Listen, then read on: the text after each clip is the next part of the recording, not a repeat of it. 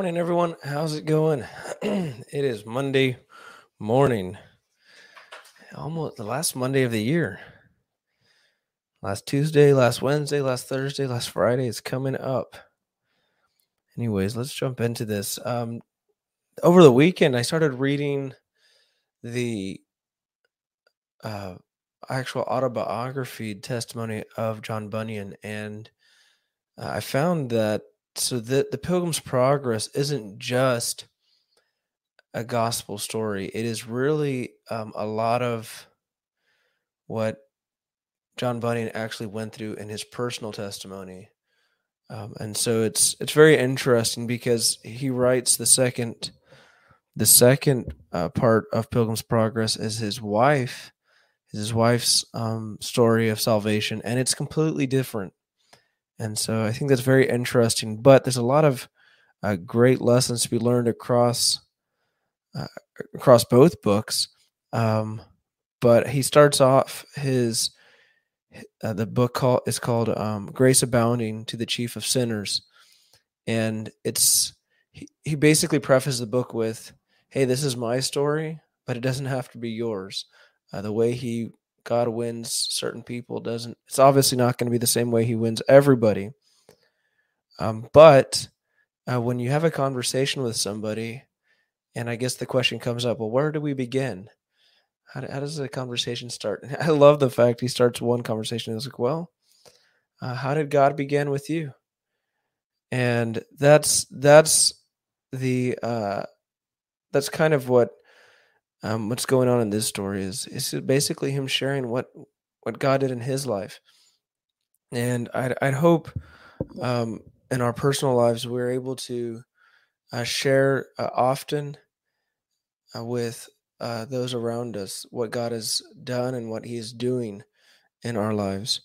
Um, so I I know sometimes it can get to the point to where it's like, hey, isn't it a little too much at this point? Can we just uh, lay off on the spiritual talk? I don't know. I, I think, I think there is, um, there's something to be said. Uh, I heard someone say fellowship is really, it's not just spending time together. Fellowship is spending time together uh, to discuss God, really. So, and I, I think, I think that's something we need to keep in mind. See, I just want to make sure everything's running live here. Alrighty. So we're going to pick up uh, where we left off as we uh, normally do. But uh, we are going to be looking at, let's see here, at this, at the beginning of chapter seven. Beginning of chapter seven. And at this point, Christian has had the burden that was on his back. It's been removed from off of his shoulders. He's met a few people already along the way, um, but now he's at the foot of a hill called difficulty, um, the bottom at which there was a spring. So just get if you this pic this story is very picturesque, and um, you have to remember the person writing this grew up in a very bleak uh, city side. Uh, there was no mountains, streams, oceans, uh, no, no real, nothing really to stimulate the imagination, if you will. And yet he writes with the the story that he writes from a cell, not being able to see really anything. He gives these beautiful pictures. Um, some that's something that I came to appreciate as I read his autobiography. This story was written in a cell after, I think, six years. He was in there a total of eleven years. After six years, he writes this without seeing all the the imagery that he describes here is, is quite it's quite incredible. So, anyways, uh, we're gonna go ahead and start there in chapter seven. It says, "There was also in the same place two other ways, besides that which came straight from the gate. One turned to the left hand, and other and the other to the right, and the bot at the bottom of the hill. But the narrow way lay right up the hill, and the name of the going up the side of the hill is called difficulty. Christian now went to the spring thereof, and drank thereof to refresh himself, and then he began to go up the hill, saying, This hill, though high, I covet to ascend. The difficulty will not me offend, for I perceive the way to life is here. Come, pluck up heart, let's neither faint nor fear. Better though difficulty, better though difficult, the right way to go, than wrong, though easy, where the end is woe. So we have a, uh, a, a couple notes here. One is a reference to Isaiah chapter sixty-six and verse ten. So I did find out the other day that uh, there was eleven revisions, I believe, to Pilgrim's Progress during John Bunyan's life. Uh, so he made the revisions himself. And I know the very first, I found out the very first revision, or first edition of Pilgrim's Progress had all of these scripture references in here. And then, uh, but they weren't always correct. So I noticed that a, a few um, episodes ago where I was trying to find a, a scripture reference and it wasn't the right reference. Well, that is um, due to a lot of the people who published some uh, different versions or different editions uh, decided to take these out. Um, but I, I appreciate that these are still here. Sometimes, like I said, they're not, um, the scripture references aren't correct, but we're just going to go ahead and reference them as much as possible. Uh, hey, Abner, uh, the website link doesn't seem to be working. Is it correct? The Christian Podcast dot com. I believe so. Let me just click on it. Yeah, look at that. Check to see if there is a... Huh. So this is a live show for those of you who are listening to the podcast. I have someone here saying that the... Look at that. Well, sorry about that. Um, I'm going to figure out what's going on. It normally uh, is working. I should have checked that before I started this morning. But I'll I'll get that um, fixed and, and upload a... Uh, either fix the link or upload a new link um, in the comments, Abner, for you. Hey, it's good to know you're listening, man. Hope you're doing well. Isaiah chapter uh, sixty, sixty-nine. I'm sorry, Isaiah sixty-nine, verse ten. Isaiah sixty-nine and verse ten. Okay, there isn't one. So yeah, that is definitely sixty-nine. Let's try sixty-six and verse ten. Let's see here. Rejoice ye with Jerusalem, and be glad with her, all ye that love her, and rejoice for joy with her, all ye that mourn for her. Hmm. I'm not sure if that's right. Isaiah? No, forty-nine. The, these Roman numerals get me. forty. These Roman numerals definitely get me. Romans, uh, Roman numerals... were easy when it's just a single letter, but there's four letters here, X L I X. So that, yeah, that would be forty-nine. forty-nine ten. Here we go.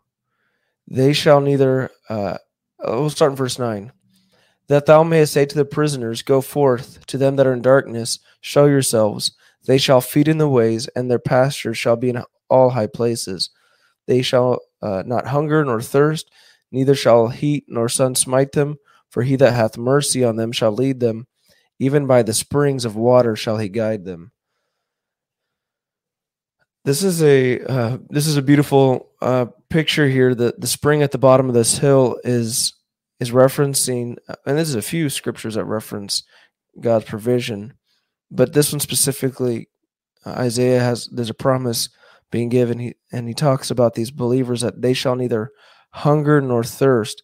And here we have Christian here about to go through a very difficult time in his life, and before he goes in, there's a he has this period of refreshment, a time to drink and refresh himself.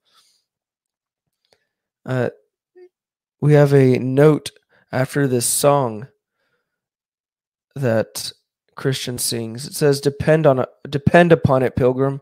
Some great blessing is at hand when thou hast some great difficulty to grapple with and to overcome." And that is so true.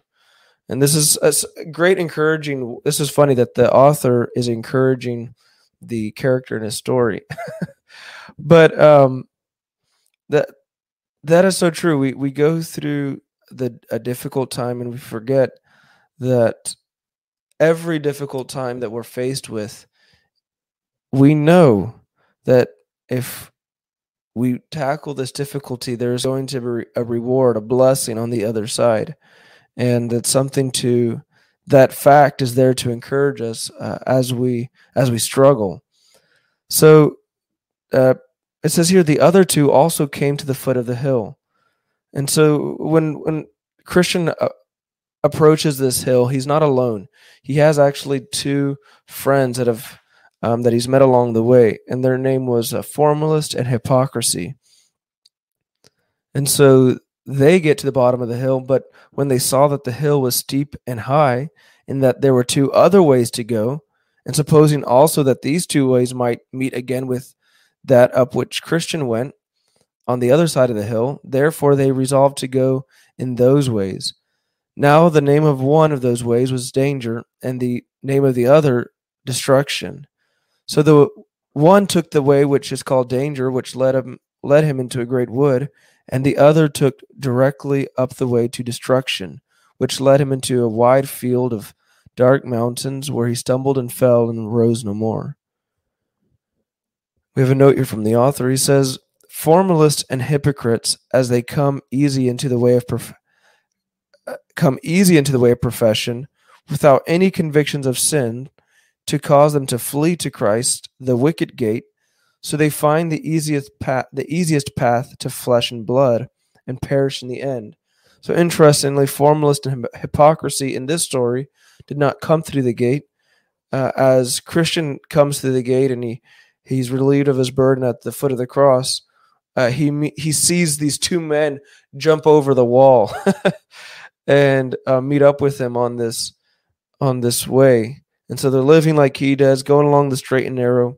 But as soon as there is a difficulty and temptation, they fall away to this because they did not come in to this way through Christ, the wicked gate. And so this is a sign, a, a warning to people who live this way. So it says here, "I looked then after Christian to see him go up the hill, where I perceived he fell from running to going, and from going to clambering upon his hands and his knees, because of the steepness of the place. Now upon the midway to the top of the hill was a pleasant arbor, made by the Lord of the hill, for the refreshment of weary travelers. Thither, therefore, Christian got, where also he sat down to rest. Then he pulled his roll out of his bosom, and read therein, to begin afresh, to take a review of the coat or garment that was given him, as he stood by the cross. Thus pleasing himself a while, he at last fell into a slumber, and thence into a fast sleep, which detained him in that place until it was almost night. And in his hand his roll fell out of his, and in his sleep his roll fell out of his hand. Now as he was sleeping, there came to one, there came one to him. Forgive me, I'm having struggling reading. Now as he was sleeping, there came one to him and awakened him, saying, 'Go to the ant, thou sluggard, consider her ways and be wise.' And with that, Christian suddenly started up and sped on his way, and went apace till he came to the top of the hill." We have a, a note to that reference, uh, Proverbs uh, chapter six and verse six. I believe that's a word for word uh, reference there. And let me just make sure. Proverbs chapter six and verse six says, "Go to the ant, thou sluggard, consider her ways, and be wise." We have the Holy Spirit coming to Christian in his sleep, say, dropping some scripture on him. It says, we have a note here. It says, "Happy for Christian that he did not fall into the dreams of his own sinless perfection, as so as to take up with a fool's paradise, nor get into antinomian notions, so as to sleep in a false security without his role. The best of blessings, even spiritual comforts from God of grace, are, through the infection of our nature, liable to be abused, so as to cause us to sleep when we should be active and diligent in the running the heavenly race, looking unto Jesus."